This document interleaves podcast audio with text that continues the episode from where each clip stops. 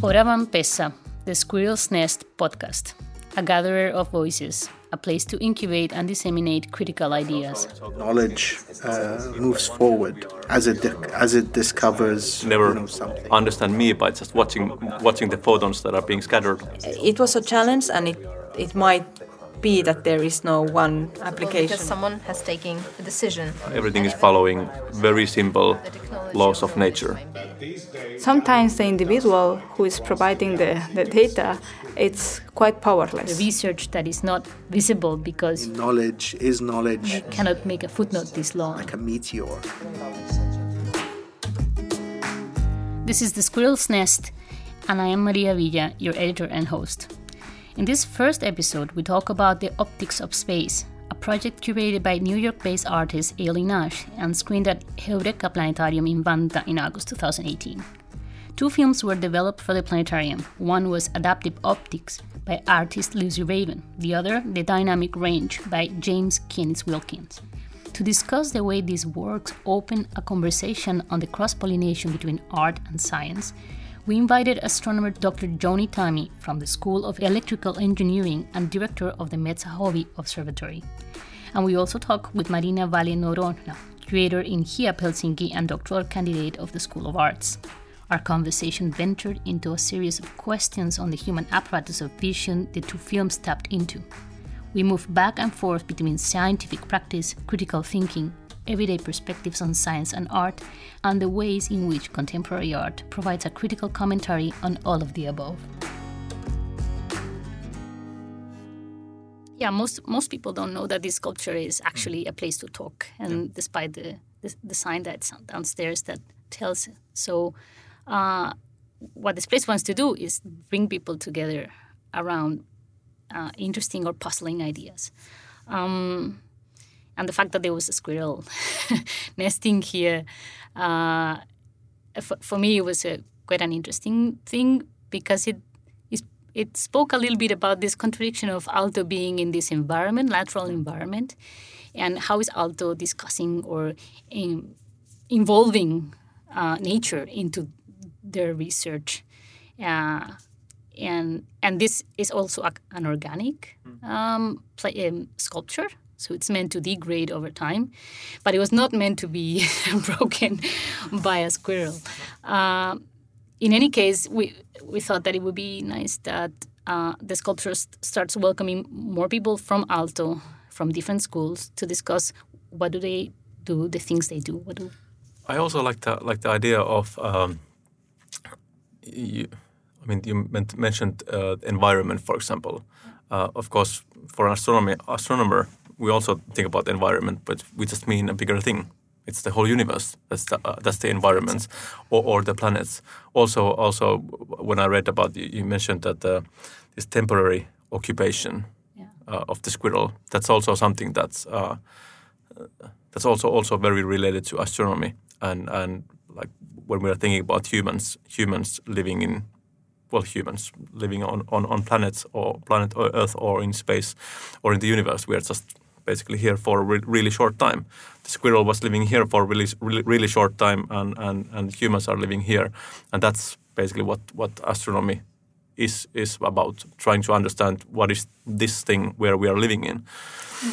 Uh, and also, also uh, how did we get here and how long will we stay here because before we are not, not, not living here anymore. So, so I, I really like the I like the concept of, of temporary occupation. Is something that I have to, have to use on, on the on the courses. The course I mentioned was was the astronomical view of the world world course. It's an Aalto course starting again in in January. Uh, it's held now, I think, fifth for the fifth time, and it's uh, it's a, a like we describe it as, or it's intended to be like a, a multidisciplinary or, or cross-disciplinary astronomy course. So it's astronomy for non-astronomers, mm. uh, and we have well, most of the students are from from uh, schools of, of, of science and uh, arts, mm. and and that's for for that's exactly for uh, like you mentioned, uh, for example, the how artists and and and uh, art and science basically how, how they are they can be connected or uh, how how artists can view scientists search for for uh, uh, understanding the universe and maybe uh, the other way around. Maybe scientists can, can learn from from artists way of, of trying to understand uh, or, or conceptualize. Uh, the, that course is, is about that. So we try to give tools for for people from different fields uh, fields to think about for example astronomy and our universe and to use their own tools. Uh, one is computer scientist, one is, is uh, structural engineer, one is architect, one is artist or photographer, how they can take uh, ideas and inspiration from astronomy and use their own tools to uh, approach that, that subject. So, so also uh, these kind of conversations might be might be good for giving some new perspective for the students that how how you can actually it's not just that you have to be in one field you can actually just uh, approach the field uh, different co- combine and approach from various perspectives Yeah. and it, it gives you so much more compared to if you just take one one direction Of course, yeah. uh, astronomy is, is part, well, it's branch of physics. Uh, it's very mathematical field. For example, I, I did my master's and PhD in, in high performance computing and astrophysics. It's completely mathematics and, and, and programming. So there's there's no nothing philosophical about that. But the origin of, of astronomy uh, and the history of astronomy has been very very, for example, philosophical, and and it's I would say that the most humanistic, uh, probably uh, branch of, of so-called hard sciences, maybe maybe uh, maybe together with uh, theoretical physics. So there's this path in which you decide to develop the research to better understand the universe, and you find like problems or particular questions that you can ask instruments, and then uh, instruments will throw data to you that you can analyze, and that, that's one way of working. But you're not only doing research; you're doing teaching. Yes, yeah, and and that means like going into a different path uh, or uh, uh, in parallel you're developing a practice that has to do with training minds to use these instruments in creative ways in critical ways i would like to know more how you approach that practice yeah. Uh, uh, yes, uh, I, I I do actually do quite a, quite little research nowadays because of administrative duties and so on. But I, I like to emphasize uh, or put more emphasis on teaching, and I like it actually a little bit better than than I liked research because, uh, as I said, you want to think about big picture, universe, and so on. But when you are doing research nowadays, and um, if astronomy is, is what seven thousand years old uh, branch of science, and, and modern astronomy is, is like five hundred years. So so a lot of things have been discovered already. Uh, if you want to discover something, you have to look into really small details. You have to focus on on so narrow area that no one in the el- no one else in the world is, is is focusing on that. That also means that even if you discover something, you discover something really really small. You you are looking at the trees and you cannot see the see the forest at all, um, or you are not getting paid for to look at the at the at the forest. You are paid to paid to study one one particular tree, and that's not very interesting. Uh, that's not as rewarding. Let's let's say it that way. But when when you when I'm for example teaching students, uh, then I can motivate them to think about these these topics, to to start thinking about, for example, the universe uh, and and themselves as as part of the universe, uh, and and what it means to be uh, live in a universe as a, as a, as a self-conscious, self, self-aware aware part of that, uh, and, and and so on.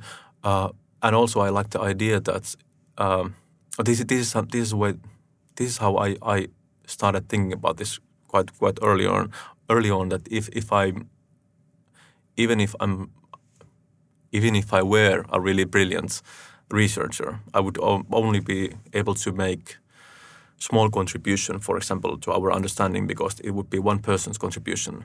But if I'm uh, if I'm a good good teacher, I can motivate tens or hundreds of people's into research, uh, and they can ma- make tens and hundreds times, th- th- ten, ten, ten, ten times or hundred times uh, the same contribution, and they can motivate other people. So so I, I much rather feed the like the make little snowballs uh, that that gather into into larger snowballs than to be one of the one of the uh, snowballs doing something something really big maybe, maybe someday. So I like that that better. So there's the way of, of motivating other people to see, for example, astronomy from new perspective, to get interested in that, and also then to for for me personally to get more satisfaction from from being able to uh, like uh, concentrate on the on the really big pictures. The, the reasons that I, I originally got interested in astronomy. Uh, there are th- th- things that, that we can we, we would be able to see if we just had better telescopes, and, and or we would we would go into space to near near a supermassive black hole and see what things would look there. Uh, but now we are also um, also talking ab- about different different uh, level of, of invisibility, and that's the thing that uh, our eyes can can see only a, Yeah. a really really really tiny fracture of the whole electromagnetic spectrum. So so we, um, so for example, we at the radio observatory or people working with the let's say X-ray or gamma ray telescopes or micro. Uh, uh, even infrared telescopes, they are able to see and capture things that we uh, we wouldn't be able to see even if, if we stood just just next to them. Yeah. So so there are several layers of this this and and, and many many people, um, especially uh, in, in in fields such as radio astronomy or X-ray astronomy, they they use the image and they they, they like the like the uh, uh, like the mental image of uh, studying the invisible universe because that's essentially what you are doing. You, we are we are studying things that uh, we wouldn't see otherwise without these telescopes and things that we never knew, for example, before the 50s or 60s or even even to uh, even even very very modern modern times that we objects that we didn't even know that they exist, even though they are very near. Yeah. Well, it's it's good that you mentioned that because I think that's exactly the, the point of inflection for one of the pieces in particular of this um, uh, uh, of this um, project that was curated for the for the Heureka Planetarium, uh, and it's the fact uh, that uh, instruments are limited, and there's a permanent quest for like um, calibrating these instruments and making them more precise and and um, farther reaching. But there's also this like th- that would be like the first piece that we saw in the in the planetarium. This um, Adaptive optics. the adaptive optics uh, piece by Lucy Raven. Um, and and the other piece is also re- making a reference to this limited capacity of the human eye, but also of the human mind to uh, approach or encompass this huge immensity in space and, and time that the universe is. And by talking about this dynamic range of the human, uh, uh, the human being, uh, they're not re- only referring to the the optic uh, capacity, uh, um, but actually it, they're taking this idea of, of the limited range of vision into a metaphorical realm where it's also our limited existence in a larger timeline that we cannot even gouge, you know, uh, and our presumption of understanding everything while we are only these temporary occupants of the universe. Yes, you, you can always get more data, but you can never get the whole like the you, you can never capture everything. The, if you increase the size, for for example, they, they talked about the uh, ways of increasing the telesc- um, size of the telescope or uh, increasing the, uh, for example, the quality of the optics and and so on. Uh, so all of that is is uh, aimed for for getting more and more data, but uh, that's just that that that are that's, that is still just photons. That is still just light waves coming from the that are basically reflected from the source. Uh, in the same same way that okay, we are now sitting here. Uh, you can see me because there's a, there's light bulb and that's that emitting photons that are reflected from my my skin, and then you can you can see the your eyes can capture that those photons but you don't see me. You only see the, you only detect the photons that are reflected from from uh, from me. Uh, so so with better camera, you can see better better pictures and, and, and finer details. But but you will never understand me by just watching watching the photons that are being scattered uh, from my surface.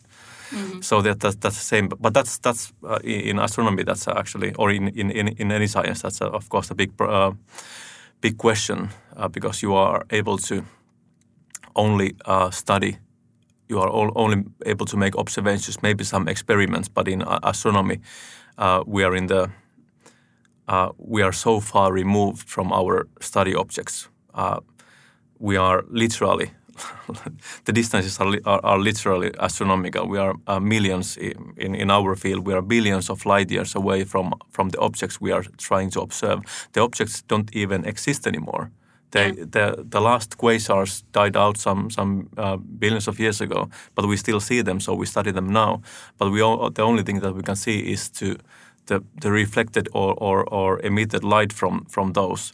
But and how that translates into models that make sense. yeah, yeah, yes. So we can only try to try to uh, like the, in, uh, interpret our observations and, and try to make make sense of that. It's like that you are in a forest and you are seeing, uh, you are hearing. You're not not seeing a bird, but you hear the bird, and and when you record the bird making noises and singing, you can deduce what kind of bird it is uh, but you can never see it, or you can maybe see it as a really some, something something in, in the in the bushes, but you- but you, you only have the, have the voice. But from the voice, you can al- already uh, when you decode it, when you when you really really model uh, model and understand the voice, you can uh, get, for example, some idea of, of what kind of bird it is. Okay. Um, the depth of the voice, how, how large the bird, i- bird is, is it uh, is it is it uh, is it is this a warning call? Is this, is this a mating call? Is this Yeah. is this some some other other other things? Uh, and when you combine that bird, you are at the, at the same time listening to that bird there and that bird and that bird and that bird and thousands Yeah. of birds. Then you start to actually understand a lot about birds. I was I was thinking a lot about when pre- preparing for this conversation that there's like discussing this apparatus of vision, you know, like human vision instrument to to look into the universe.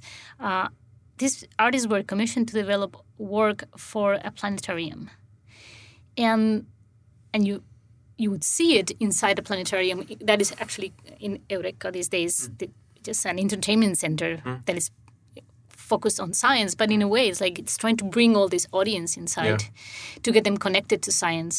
But it's um, the, the director was telling me in the premiere that uh, most of the shows that are presented in this um, um, planetarium are actually no, they, they were they started being around forty five minutes. And very soon they discovered that audiences were not up for something that was more than 20. um, and it makes you wonder, of course, there's a lot of children, and but what is the span of attention? Yeah. And what are your motivations for being there, right? But artists decided to, they didn't go for um, a, like a, they didn't want to please the eye of the audience like like somebody from design uh, would have maybe have done or, or a photographer you know i want impressive images they had amazing projectors and they went for something very um, co- i would say conceptual um, art uh, in a way and what they wanted to do was to not think of this building that is the the observ the, the planetarium but they went in, instead as a, um, after a reference to the observatory as this other building that is not a theater, but it's a location. That I learned that it was very interesting that an observatory is actually not a building; it's a location.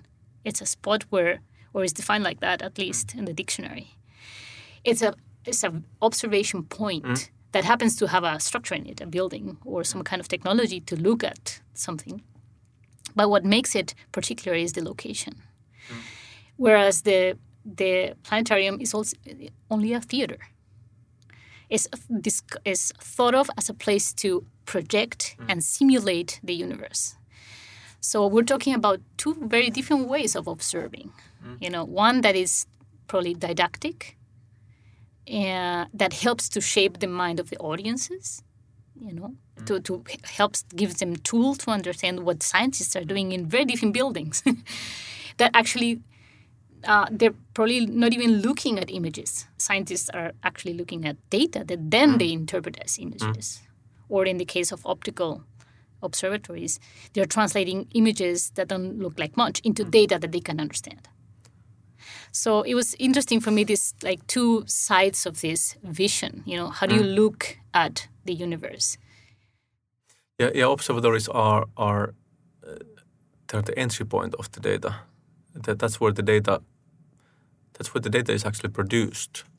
Uh, the observations are are turns into data, but that's raw data, uh, and that's alone uh, almost any any scientific measurement is is very very small and insignificant. But when you combine data from this observatory and this observatory and this observatory, uh, all of them Then Uh, you begin to see. Yes, and and the the the the one who sees is the so-called scientist. Is is, is the uh, not not just the scientist. It's it's the like the process of science, process of research that takes data from from everywhere, combines them, constructs something like a- meaningful. a collaborative process. Yeah, yeah, yeah, yes, yes, and, and long, long process. And as a, a conscious actor, a scientific process is is turning the data into a, some kind of story. And then, of course, there is a still one layer. There's someone turning that story into a form that that then uh, can be performed for an Yeah. audience that the Yeah. audience can understand. The audi- Yeah. audience doesn't could be probably figured or, or imagined so that it's a like, like tube that in this end you have the telescope. There's starlight coming in, then something happens, Yeah. and the same starlight is projected here, Yeah. and the and the and the people can can look at the starlight. Yeah. Yeah, but in the Uh, process, in the a lot gets put into that um, description or illustration of But the, the, con- the process. context the context is put into that, Yeah. uh, and al- also also also hypothesis and and assumptions, Yeah. and that's that's what the scientific process Yeah.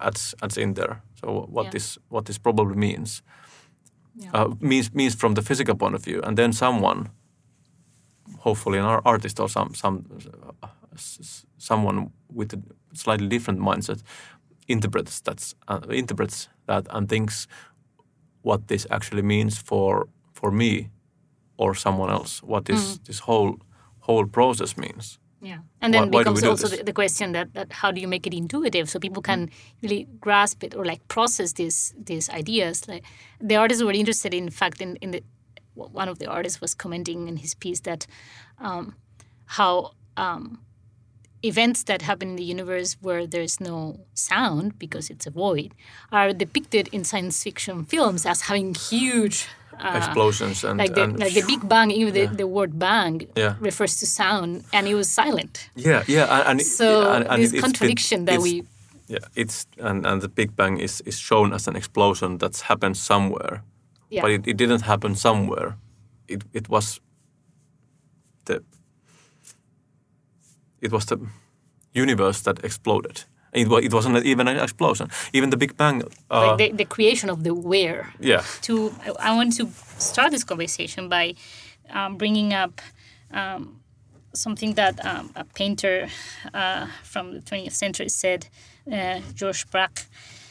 He said that the purpose of science is to reassure us by extending the grasp of the physical world, while that of art is to disturb us, probing the hidden recesses of our consciousness.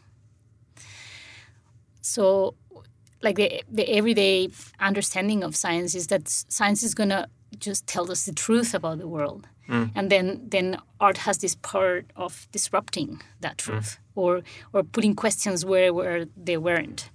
Um, so this naive realis- realism that most people live in, you know, this idea that the, the Earth is flat and that certain things go according to certain rules, um, by going by what you just said, actually the, the scientists will be closer to the artists in the sense of that they you be you're having this understanding of um, the description of the universe that is very likely to be truth, but you're still keeping a reserve because that's where your creative um, room for maneuver is. And and getting this idea into students' understanding of their discipline, I think it's very interesting that they're not just um, mechanically applying uh, sophisticated technology to get data from it, but they, that they have an active role in creating new visions of the universe. Yes, the best possible description uh, is, is what scientists can, can give.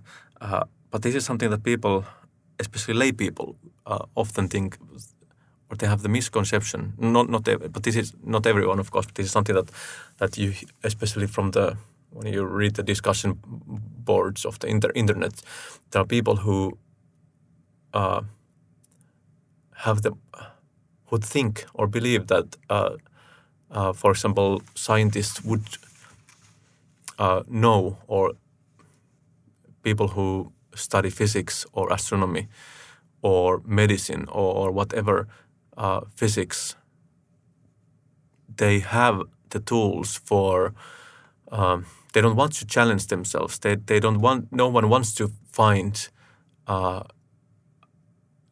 doctors don't want to uh, find a cure for uh, cancers. They, astronomers don't want. Actually, they, they are hiding, hiding uh, the knowledge of of uh, extraterrestrial intelligence physicists can, can actually make already, let's say, everlasting batteries, but they don't want because they want to, doctors and medicine fields want to keep pumping money from mm. the, uh, doctors want to get paid and not, not cure cancer, uh, or, or that uh, uh, astronomers, for example, know about, not know that we are not alone in the universe, but we don't want to uh, want to tell, tell anyone for, for some reason. I've never understood what the reason is, but but or, or, that we, we don't want to actually discover the truth. We we are very convenient in having mm. our fixed worldview, okay. and, and and we don't want that to be challenged. When in fact, every single physicist uh, would be the dream of, of every physicist, for example, would be to uh, be able to find a replacement, find an error in in the yeah. in the let's say the Einstein's uh, theory of relativity or theories of relativity, there are actually two two theories uh, in in in the theory of the theories of relativity. If you would find that, it would be a Nobel Prize. You would be you would it would be immediate immediate and, and you would be uh, like you would be making completely new new branch of physics. Yeah, you would be beyond your time. Yes, yes, uh, yeah, yes. Yeah. Well, then, and then going back a, a little bit to this idea of making this um, knowledge um, digestible and understandable for the broader audience, when when when you see a piece like like uh, the ones uh, projected in Heureka, uh, as a scientist, what comes to mind for you? Then, when you use really nice, like new new technology, new uh, processing tools. Uh, um, robotics, uh, elect- uh, really fast electronics, and, and everything like that, uh, you can sharpen that image so so it actually the whole basically the whole sky sharpens in front of your eyes. Mm. Uh, so that was really really nicely visualized. It visualizes the uh, what this, for example, this kind of new uh, processes like the, or mechanisms or technology like adaptive optics actually makes. what what kind of effects it creates? How what, what kind of clarity it mm. creates for for uh, for us sitting on top of the atmosphere or, or mm. on, on, on bottom, bottom of the, of the atmosphere. Um, so so I think that was really really nice nice uh, visualization. Also also uh, I assume that they showed also some uh, um, like the mathematical models of the of, of the processing, which I think the uh, audience probably missed. Uh, but it, it was uh, like the uh, interference patterns, interference patterns, and, and things like this. And and so I think if, if they if they really were those, uh, that are what what I think they were, it was a. Uh, really nice nice to see them because yeah the footage was taken directly from the from the lab where they're building okay the, yeah because yeah it, was it was really nice, yeah because it, many many times the methods are are something that happen Uh, in software or happen happen somewhere, and yeah. you press the button, and then you you then you get a, a better image. But then when you actually see how it's how it's done, that there there's this, it's well, let's say it, let's put it this- this way: there's this magic that happens.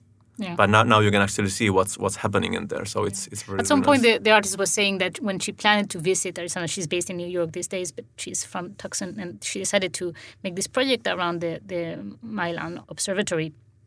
And when she was talking to the uh, astronomer at a distance, she said, "Well, I'm I'm suspecting that that I'm I'm gonna go all the way there, and there's gonna be nothing to see." And and and and he said, "Yeah, that's probably right." But but what she found was actually what you're talking about the way the way they are actually visualizing this um, process of um, calibrating the precision of an instrument and being uh, having a like an algorithm to calculate the distortion of, of the air temperature uh, upon the sensor. So it's a very abstract piece for the average viewer. Uh, you know, I mean, if if you tell uh, just a just a regular person that goes to Heureka, there's an art piece at the moment in, in the planetarium. Would you like to see it? Maybe they, when they enter, they are expecting something.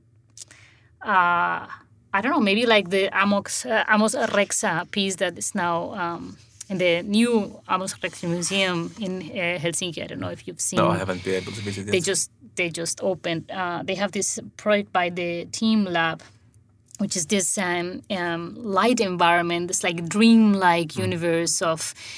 Uh, uh, like very um, vivid and colorful experience that is immersive experience in this um, environment of light.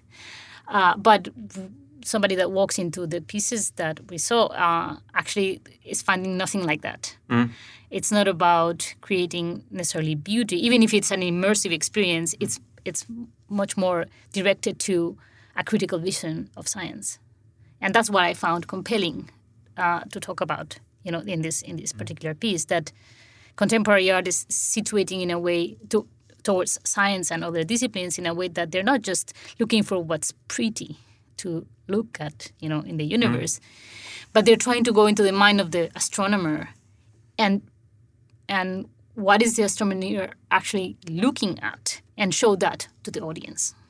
That's that's very uh, that's very interesting, and, and that's also something that I, I have noticed uh, in the radio observatory because we have, uh, um, of course, the researchers and, and engineers they they want to produce uh, the final product, the data points and the data pictures and, and images for, for let's say radio images of the sun. That's something that we do do every day.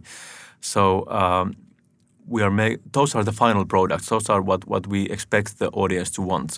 But then when I've seen the, for example, the, the raw data and and like diagnostic pictures that what, what our engineers use, uh, that for example show how the data is uh, collected and everything. Those are are those are really interesting looking. They are they are they are, they are art. Uh, I, I would say. If you can understand Yeah, that. yeah, yeah. But not, even if, if you don't, they they are are really uh, they're visually very interesting. But uh, the engineers and, and researchers throw them away because they think that no one no one is interested in, in, in this. This is just a byproduct. This is just our calibration results. And Yeah. uh, but but um, and they they expect the audience that the audience wants to see something, and they want to see the polished. Uh, polished, uh, clean final Yeah, product, like and not- cinematic picture. yeah, yes, the- yes, and, and, and not not these these not these uh, intermediate steps, and only only when you when you see these, then you understand what's actually happening in there. Um, it's still probably true that the uh, that uh, the final products are are are most useful for researchers, but. Um, But there's a beauty to them also. yeah, yes, yes, and especially the, the the things that people throw away. They are they are actually actually very often very interesting, very uh, very uh, visually appealing, and, and very very uh, very good for, for for example understanding uh, getting some intuitive grasp of, of, of how these pictures are made. But those the audience audience or the researchers don't see them because because uh, uh, they are only shown the final products. Do you ever like work with this kind of uh, material with your students, trying to like approach this other aesthetic um, yeah, yeah, level and, of? yeah, yes, and, and and show that this is, for example, if you that that here is the raw data, uh, here is this this doesn't look like anything; it's just numbers, and here is uh, the final product, a picture, uh, and actually there's a lot. The interesting thing, the science goes in between. Yeah. So that's that's where the uh, that's where the where the actual interesting thing happens. That, that's where the magic happens, so to say. I've, I've seen that there are a lot of people who are really captu- captu- uh, captivated by these, for example, these preliminary or, or these uh, intermediate stages, and they want to experiment. They want to. Uh, people have been, for example, ask, for for example, asking our uh, asking for our data, uh, so that they can they can play with it. They can make their own pictures. this feels more like they're you know putting their hands on the science. Yeah. And, and, and we of course want to give them uh, we give them this this data because uh, it may be that they because they have completely different uh, perspective, they have a completely different background. They might be able to get something something out of there. As I said, uh, Yeah. if an astronomer takes the takes the data, they make a one one certain kind of, of, of standard interpretation of that. But if a computer scientist or an artist or or or um, someone with with a completely different skill set takes Yeah. takes the data, they can use them their own own tools, their own methods, or their own approach to uh, produce something completely different. And this is something Or that we want to go, uh, want to uh, like encourage that that that please here is here is our or here are our data. Take that and and and see what what you get out of that. just even the, the, the kind of questions that they may come up with you know there's not. Yeah. Not uh, such thing as a stupid question. Even uh, you know just because they're not a question coming from a scientist they may be questions that scientists have not noticed are relevant. Yeah, definitely. then, Yeah. then we go back to this idea of how, what what happens if an engineer thinks like an artist? Like this thinking out of your own frame how does that contribute to advancing your discipline? Or, or even just to get you a, a broader vision? Um, thinker this uh, i don't know if you're familiar with her work susan sontag that uh, I got the name. yeah. She says that the only interesting answers are those that destroy the questions. Thinking of research. So, how do you get to this critical point of view that allows you to further your discipline or to or to even find your own place in that discipline? And how, what does art have to do with that? Is is one of the most interesting questions for me in, in this um, I mean, who sees what when they're looking at, at the universe? You know, what is the artist seeing when they look at this data? What is the engineer or the mathematician looking at? And how are these modes of vision or these two different grammars uh, interacting with each other? The pieces that were uh, shown in Heureka wanted to discuss this uh, this position of the of the audience uh, of the spectator you know this this spectatorship. What it's interesting to me is that they were able to grasp two very complex things of our contemporary society this advancement of instruments and at the same time our, our own narrowness of vision which is more connected to the second piece that it had this immersive quality because the, the way the the piece was built even if it was just um, some error in in a camera's uh, in, in the lens of a very por- powerful camera that was iterated and replicated with a with a with the same instrument of, of the, the calibrating the resolution of the camera to make it more potent. What it does it's it just uh, um, like increases or enhances this um, dead pixel that the camera has uh, the sensor has. So you are you end up being feeling like you're like in this environment where like light is like falling upon you on the dome. And at the same time you have this these stories that are t- discussing this thirst of uh, knowledge and and and the desire to to understand the universe that not just scientists but everybody has and this need of like reassurement you know that our finite existences can be overcome because we reach farther with our minds so in in a sense what is what i find that connects the two, you know, this contemporary art piece and, and science is how are we coping with finitude? You know, what how are we coping with the unknown? And I and are, are we finding it exciting and and uh, like it fuels our curiosity, or are we finding finding it um, something that is limiting our scope of action, or our or our that creates anxiousness? Um, so I don't know if uh, what you would have to say about that. Well, I I I, I recognize that. Uh, I, I'm glad that you said m- mentioned the anxiousness because that's something that we uh, we often, or not not often, but but uh, frequently, uh, not not not.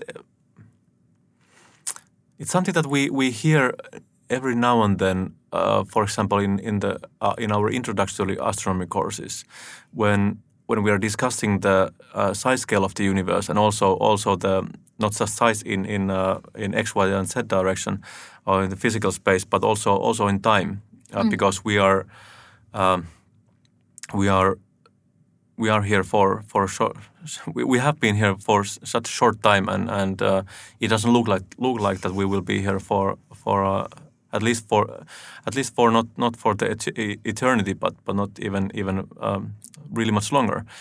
Uh, and and and when you're discussing, for example, the cosmical or cosmic uh, cosmic uh, space and and time scales, uh, some people get this existential dread that that uh, okay, this is this is really this is really uh, something that they don't necessarily want to think about, or or they get anxious. It's discouraging, and, and it, it makes them question uh, uh, their role. Or, or their, their part in the universe, or their, their value or significance, because Like why even try, why even try to do this? yeah, yeah, and and and and to, to some extent, I encourage this. I I I like I I like. Uh, I see a lot of val- value in in uh, in in in that uh, that student gets a kind of a shock because that that shocks them into thinking and that that shocks them into into really it, it gets them uh, emotionally attached to the subject. It gives them personal angle and personal meaning to the to the thing that now suddenly you are not discussing uh, hydrogen and helium and, and gravity anymore. You you are discussing your own faith, your own own significance, uh, and and uh, and for example, of, of course, we we then then also try to term, uh, like discuss the uh, the positive uh, aspects and positive uh, things that what this could mean. That okay, suddenly if, if you think think think that the, I mean, for example, we we did the the course astronomical uh, view of the world, where we go go through the astronomical worldviews developments and, and humans human worldviews developments, and and we start with with ancient astronomy and ancient cultures, seeing everything be, being created for for humans, and and, and the Earth. Or usually the local village is the center of the universe, and, and everything revolves around that. And then, uh, 14 weeks weeks uh, after uh, uh, at the end of the course, we are we are just a tiny speck in the universe, really temporary flash of of uh, of, of human beings in in a, in a huge universe, and we are so we are we can zoom out or we can zoom in. Uh, we are not the center of the universe anymore. We can zoom out and out and out and out and see that we are we are on on uh, our village or, or city or, or country is is a one one dot on a globe that is a planet that is just one planet of a solar system that is was just one one of of 2000 uh, 200 uh, billion solar systems in, in our own galaxy and our own galaxy is just one of one of uh, millions and millions and millions and millions of galaxies in a huge huge sea of galaxies. Um, but then it also the positive thing from that is that that you are actually uh, also that that uh, if you failed your your exam or or uh, it doesn't really matter that much, uh, and and and also so that it brings. I like I like to think that it gives uh, it uh, this kind of thinking should empower people to uh, think that okay, this isn't probably that there isn't. Uh, this universe this this my universe is is centered around me. So that's the su- subjective universe. The objective universe is still it doesn't care, but the subjective universe, I, I am there, the center, and and and there's no one else is is steering that into the direction that I want, uh, other than me. Um, There's a there's a hint in the second piece uh, from uh, Ken, Kenneth uh, Wilkins uh, about this this um, moment of this reckoning of understanding that you don't have to conquest everything as a, as a subject. You know, you you can just get um, let go of that anxiety because Yeah. you're just a speck here, and you can just accept that. Uh, and th- there's there's also a sense of tranquility when you just say, okay, I don't have to be so important myself, but this is still fascinating to learn. So I, I can still be curious and not make it all about myself. Yeah, for for, for me, and I, I, I, I, guess that it's, this might be might be the reason that some people are drawn towards astronomy and some, some are not. But I, I personally feel that that's, that's hugely empowering and, and encouraging. I, I see it completely positive thing that that I have I have something uh, from 30 to 80 years to do what I want, and then then that's the, there, there's there's my deadline liter- literally, and then uh, then I. Uh, that's my time limit. So so I shouldn't waste waste my time doing something something completely meaning meaningless. I I should uh, I should use my time here uh, to to really take make make most of this. I think it was uh, um, Marcus Aurelius, uh, the Ro- Roman Stoic emperor, who said uh, might might be also Seneca, uh, uh, who said that the or basically he was talking to himself in his no, no, notebook uh, or diary, saying that basically banishing the, the, the dread of, of existing, saying that or, or fear fear of, of, for example, the end of, of his own existence, saying that uh, he has lived now for, for so and so many years. Uh, before he was born, there was uh, if he, basically if he looks back, he sees an in infinite uh, uh, emptiness. So he has been there already. In in front of him, he also sees infinite em- emptiness. So so nothing to be afraid of of that. So so it's the the area between the small valley between these these huge emptinesses is what matters.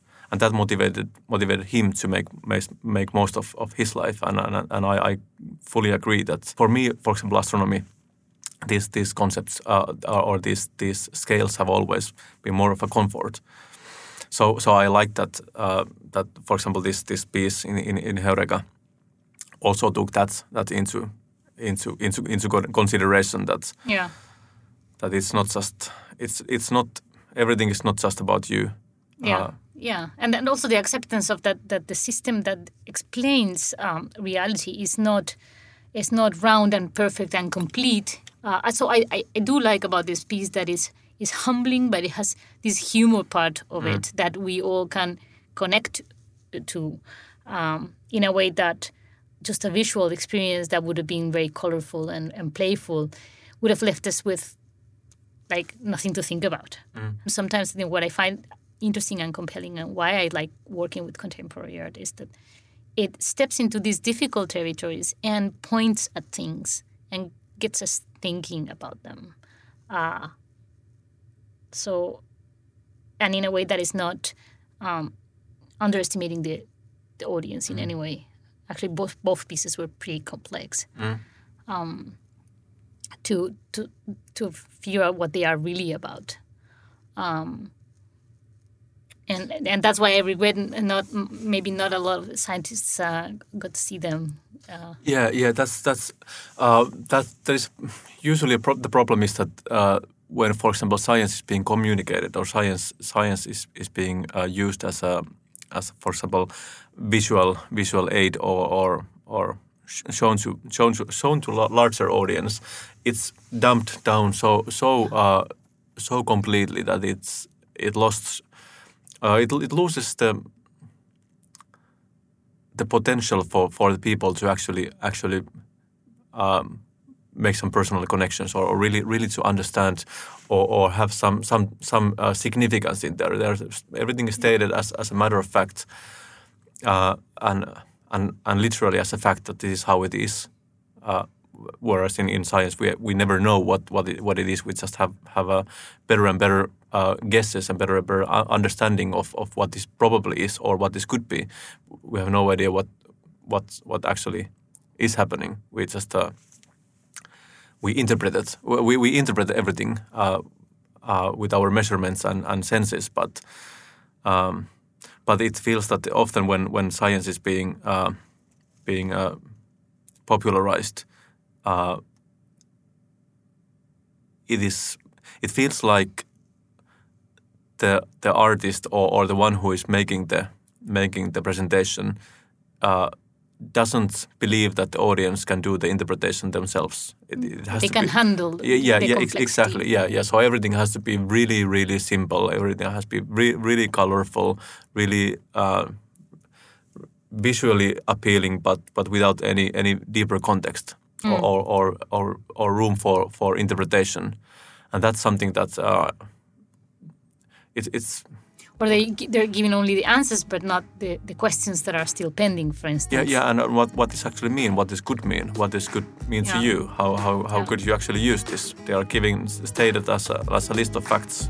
yeah go back to the reason why we're having this conversation is that is to go into these questions that are not solved uh, this this part of the of the research that is not visible because you never talk about this in a paper you you cannot make a footnote this long to Yes. explain your vision Yeah.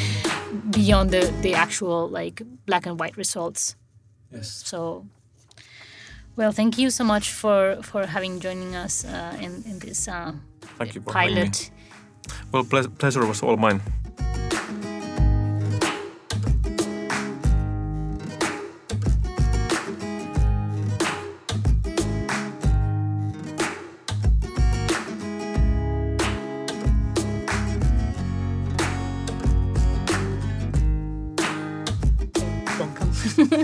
Welcome to this uh, uh, Squirrel Nest uh, initiative.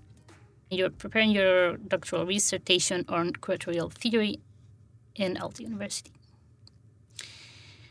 Uh, but you're also an architect from your bachelor. That's true.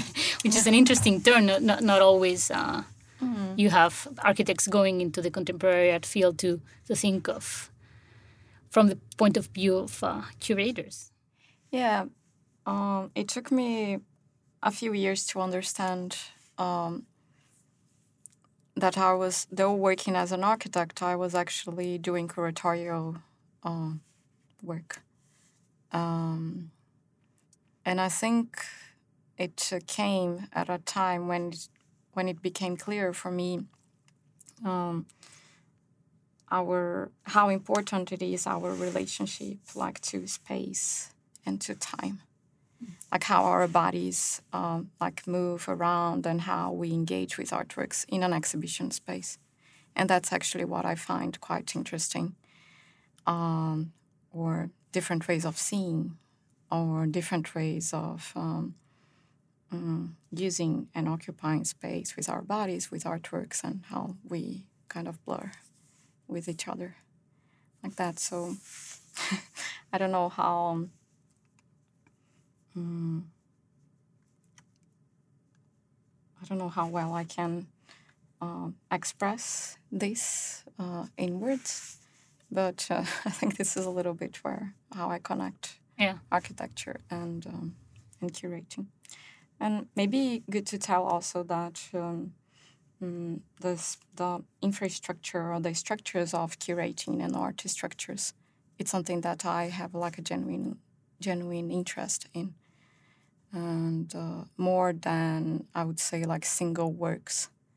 So I tend to think more in multiplicity or multiples of works, and maybe that's also come when the my interest in working with collections and in uh, and especially public collections. So Well, it makes more sense coming from an architect that you're thinking in a more spatial way, like like a um, whole experience, not just uh, like one-to-one viewer uh, art piece experience, but in a more like Yeah, yeah, yeah, yeah. Integrated yeah, way. Yeah, yeah. we had a, a bit of a conversation before about how this piece is working with the apparatus of vision.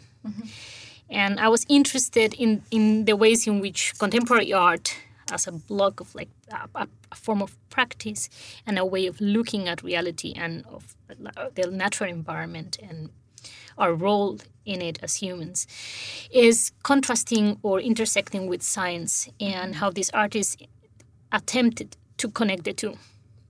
Because science is dealing with very particular issues and in a very particular way and then contemporary art is doing it also. Uh, and it's doing it differently from uh, the ways in which film or graphic design would address science or science content or science imagery i was interested in that particular vision of, of science that contemporary art may bring in uh, so we're discussing a little bit how science sees this information that comes from outer space and processes it and the process of doing research on it. And at the same time, I was trying to go into the metaphorical aspect of these pieces that looks at that, that perspective, human perspective of uh, outer space in a completely different way. Um, so that's kind of like the overview of the discussion.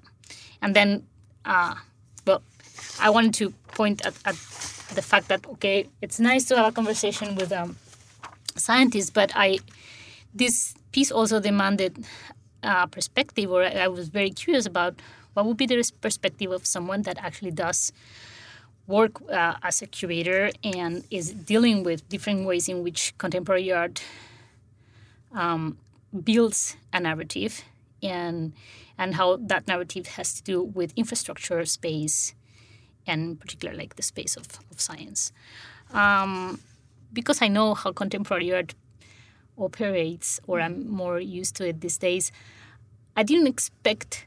I was curious to see what the artist would lean to when receiving an invitation for this kind of a, a projection room.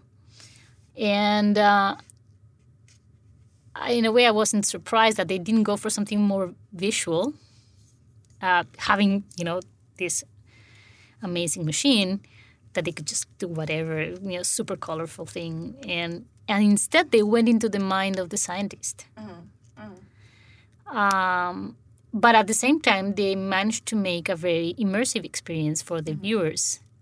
I don't know what other viewers like less acquainted with contemporary art discourses or media uh, would have thought of this piece. It was only screened for two days, but uh, what did you think of it as as it was happening? What was your experience like as a curator? I during the whole like the whole screening, I this I thought there was a lot of light during the two Yeah. um, productions, and uh, I didn't have expectations. I would say I think I was just like really more curious to see what was going to happen uh, and what would come. Um, but um, it's funny that there was not so much colors, actually. Uh, yeah. Um, I also don't. I don't know because maybe because I also don't know the technology uh, for the planetarium and how much um, like the light and lumens of the projectors they uh, they interfere with what was uh, meant to be when you were working on it on the on like on a flat screen.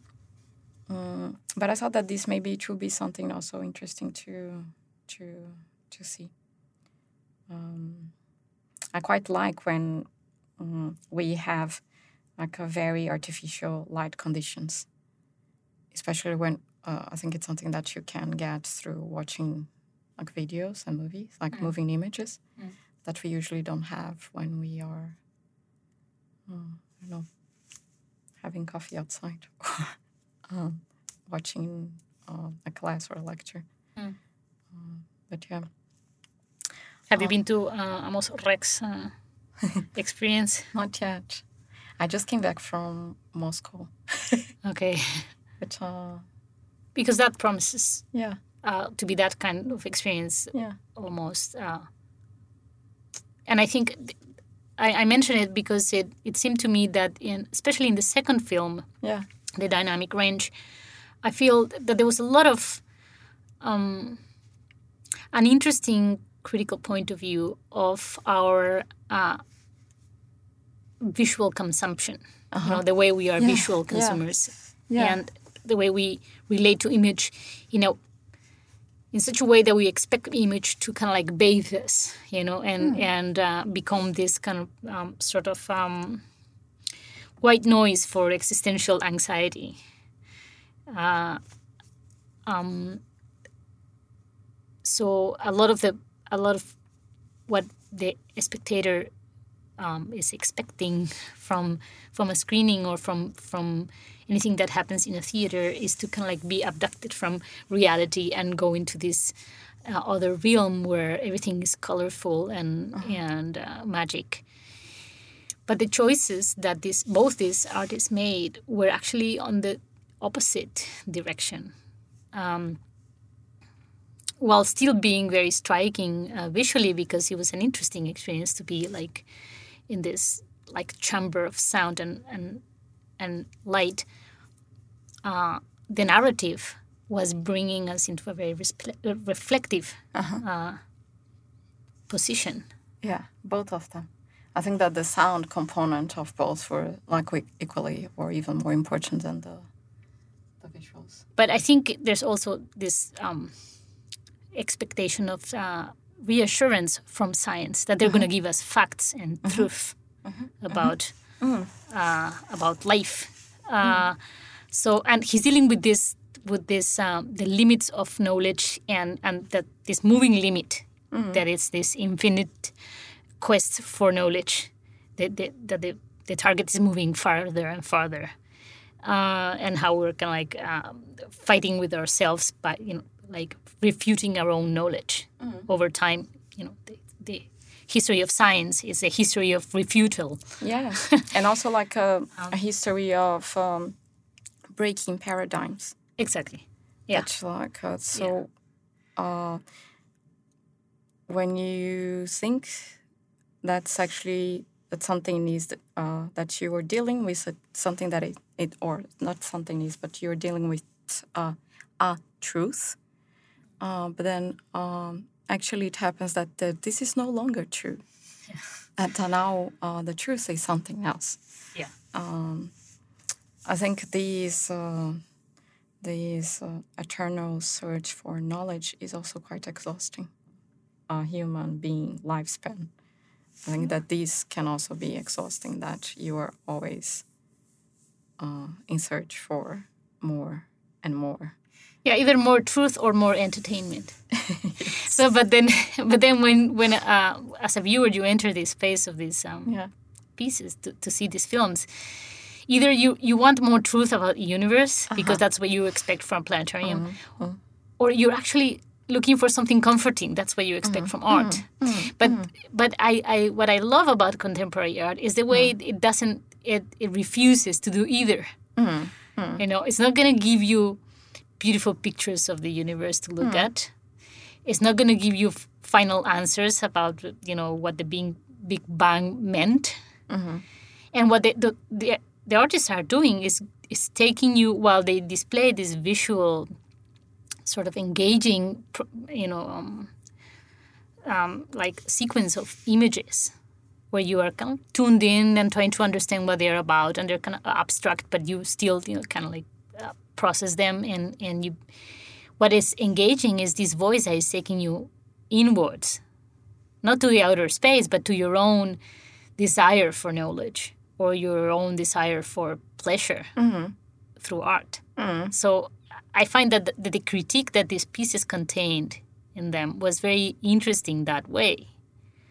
Uh, so instead of getting you distracted visually the pieces were making you come to terms to your own desire of truth. Yeah. this quest for perfect image for the, com- the highest resolution the most uh, you know, perfect image, which is happening on both ends of the spectrum. It's happening with the scientists, you know, trying to look out over space, and it's happening with just amateur photographers wanting to have the most powerful camera on Earth.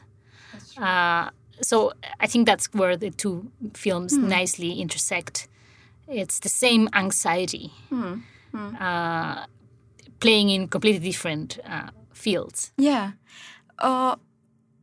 It made me think now that these uh, sensorial anxiety that we have, uh, like we want to see perfectly, uh, or we want to see better and better all the time.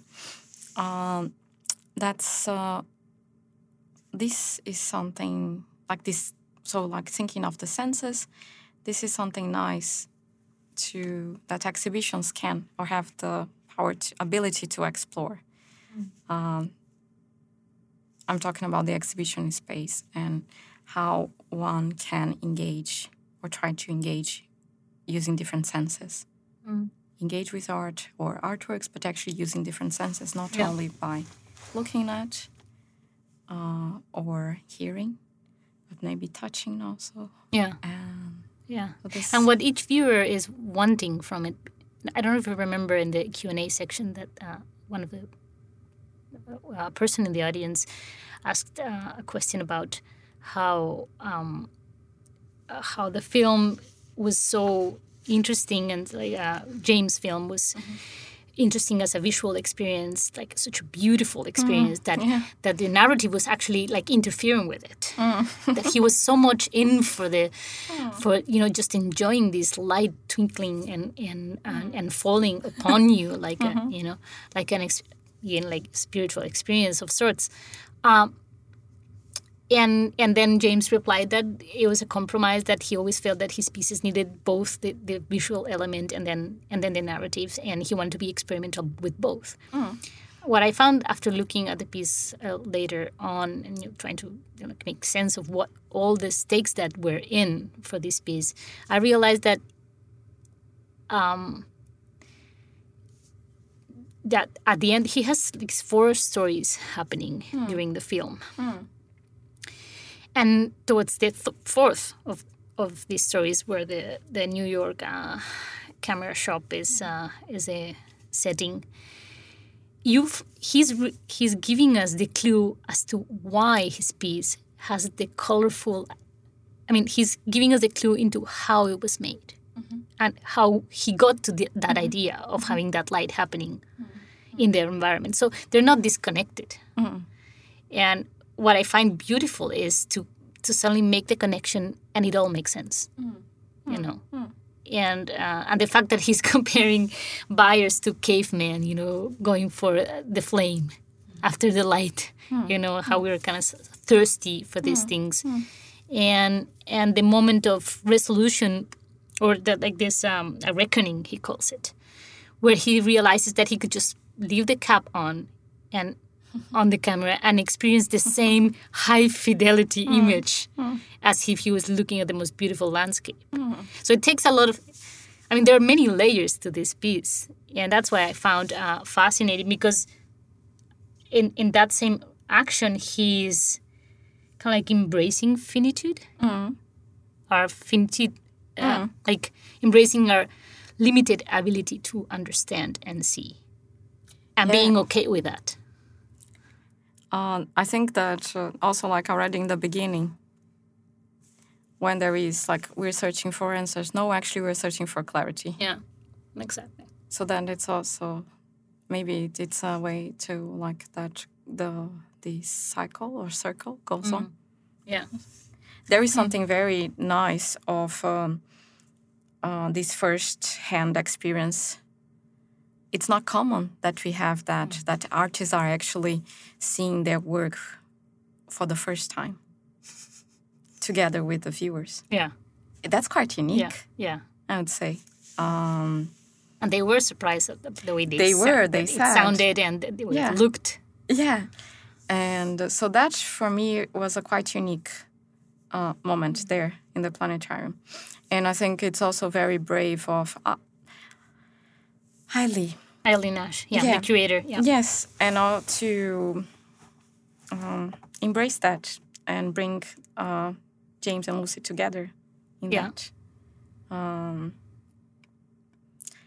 uh, I'm not. I don't know how much this was uh, meant or not to be, but I found that was actually quite yeah. quite awesome. And also to be in a position where you, I don't know if vulnerable is the right word here, but in a position that uh, you are okay if uh, if uh, not everything was achieved, that what you want to was achieved. Yeah, you take risks of not knowing what it's going to look like. Yeah, and Yeah. I think that's something maybe we should also um, mm, go more for that. Uh, that uh, I think then we are also listening to other senses, like maybe you are listening to your guts, uh, and this this should also be okay. I think that. Um, um, especially in the arts, um, there is so much uh, uh, compromise to the final outcome, and uh, that the final outcome have or the outcome should be something final. That it's as said com- that there it's complete. That looks seamless and tidy and Yeah, and I feel that uh, if things were not so tight, as you said, or tight, um, and if there was also more room for things to maybe or maybe not, um, we would start uh, um, moving a little further, uh, especially when we think of exhibitions and ways of engaging with artworks. like I, I think there's there's a lot of uh, courage to do that and there's a lot of value to present that to the viewers and expect the viewers to be able to to see the, the, the courage in it not just appreciate the, the polished form. Uh, it also means that you take the audience more seriously.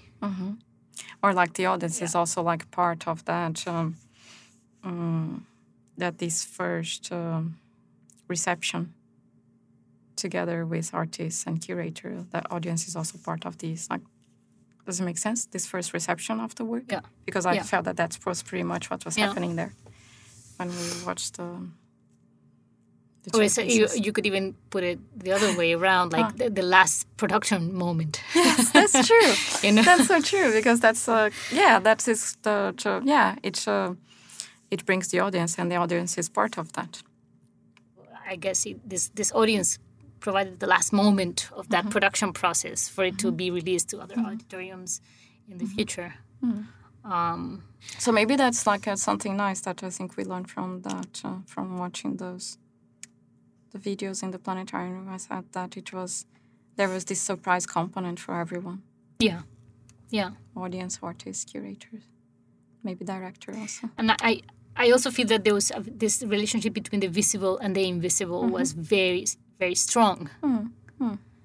Um, in the sense that you step into this space looking, you know, hoping to get something visible out of Mm-hmm. it, and it takes you to an invisible uh, domain. Mm-hmm. The things that we cannot see in space, this, the things that we cannot understand about our, our own selves Mm-hmm. and the way we operate. Uh,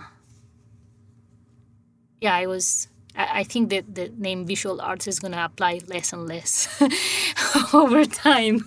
Let's hope so. uh, to the things we do. i think it's a good it's a good premise okay. Well, thank you very much, sounds Marina, good thank you maria for for joining us uh, yeah in the squirrel nest. Uh, very good